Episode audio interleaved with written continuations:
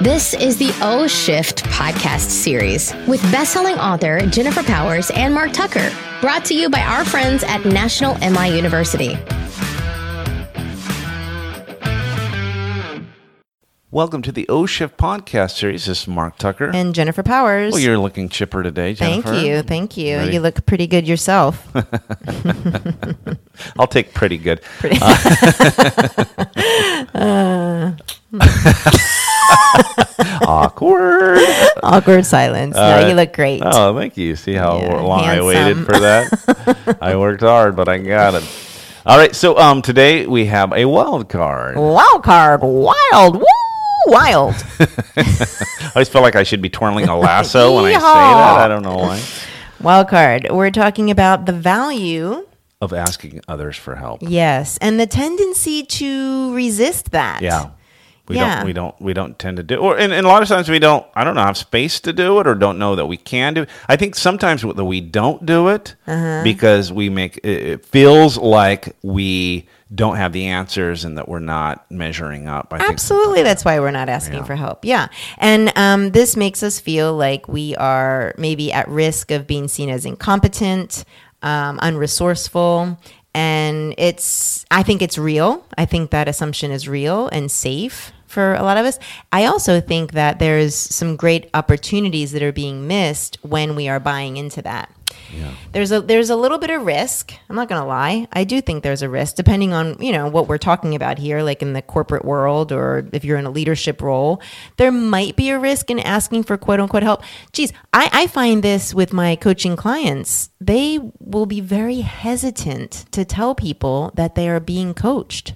Oh, really? Yeah. And coaching is a form of help, but it really is like they're doing most of the work. Right? It's not like I'm telling anyone what to do and I'm I'm helping them in that capacity. Yeah. But um, many people are hesitant to say, they'll say, can you put it on the invoice as consulting? Wow. Sure. Sure. I can put it on as consulting because they don't, they feel like if they need a coach that makes them look weak. Almost like a psychiatrist or yeah. somebody who's helping fix something that they yeah, are deficient internal. In. I get it. I really okay. do. I get it. And it's so interesting, right? That we as humans are so hesitant and resistant to either ask for help or admit that we need help or admit that we have asked for help. Well, here's why it's so boggling to me that we are reluctant to do it, and that's because my experience asking for help and how valuable yeah. that it is. And when I say help, what, what I really mean is just soliciting other people's experience and ideas. Insight, wisdom, yeah, experience. That's all I mean. Right, right. And I think that, say you're a manager, you can go in and tell and just use your limited experience. And maybe maybe you've been around a while and maybe it feels vast to you. Or you can go in and open it up and say, well, what have you guys been seeing? What's going on? What what do you feel like would work? Their wisdom, what ideas. Their own ideas and mm. wisdom and experience and just connecting that. Yeah, it's very risky, isn't it, for a leader to do that?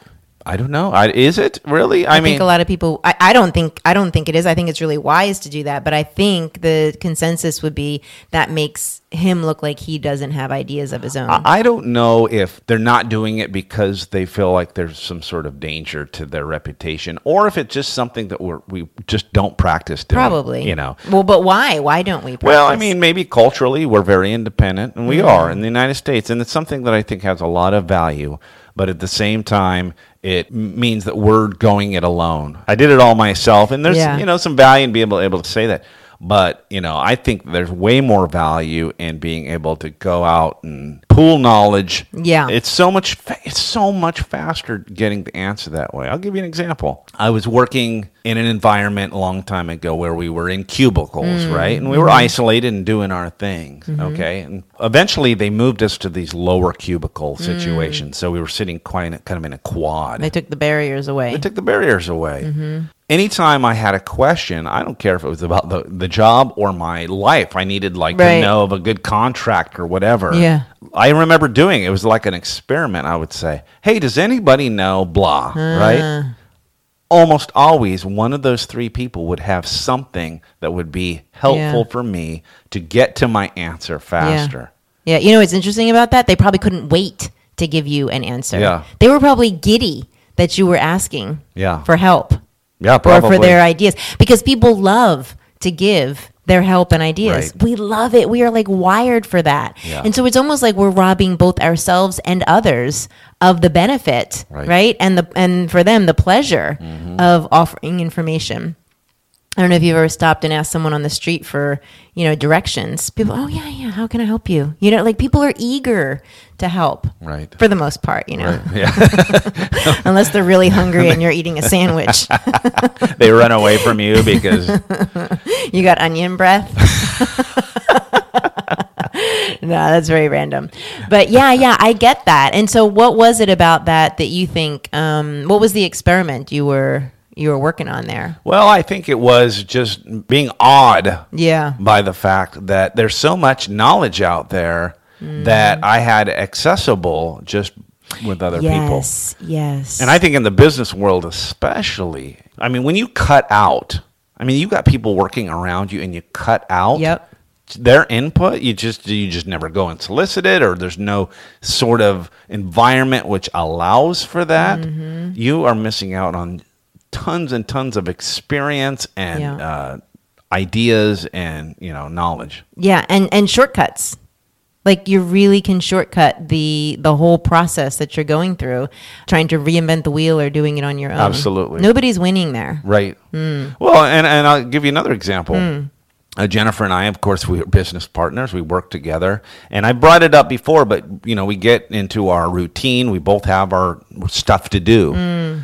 But the only times they significantly move forward our business is when you and I sit down and do planning. We just bounce ideas. Brainstorming. This is just two people. Yeah, yeah, but yeah. But our uh, our business has leapt forward. Well, that's a per- that's right, because I used to do this business alone before you joined it, and it it's it's leapfrogged. Literally leapfrog, because I have you to bounce ideas off of, get your opinion, approve, disapprove, enhance, embellish. It's it's been a game changer. Yeah. Mm-hmm. Yeah. Partnership, I mean, isn't for everybody, but partnership, even if it's just for five, ten minutes a week yeah. or a day, yeah. you know, it can be amazing. You don't have to, you know, commit to the person forever, but man, I mean, just masterminding. When we talk, we talk about this is, and I do this with audiences, just bringing an, an idea or a need, more or less, an I need a need or a struggle that you're having with two people or three other people, and then opening the floor for them to just give you all of their experience, their resources, their ideas. It is mind blowing, people. Yeah, I'm, I'm actually thinking about getting another mastermind group together. Select, you can do this. You can select a couple people that have complementary skill sets or philosophies or personalities. Um, you know, you don't want everyone exactly like you.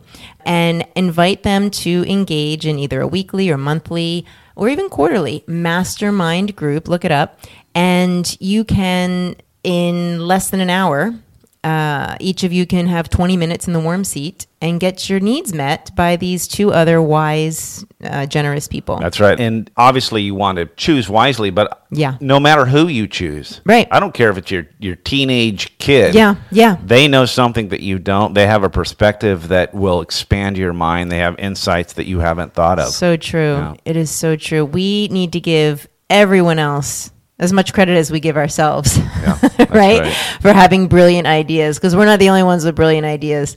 And if you can open up that channel for yourselves, you can you can really make a difference in the ease and flow with which you move about whatever you're doing. Yeah.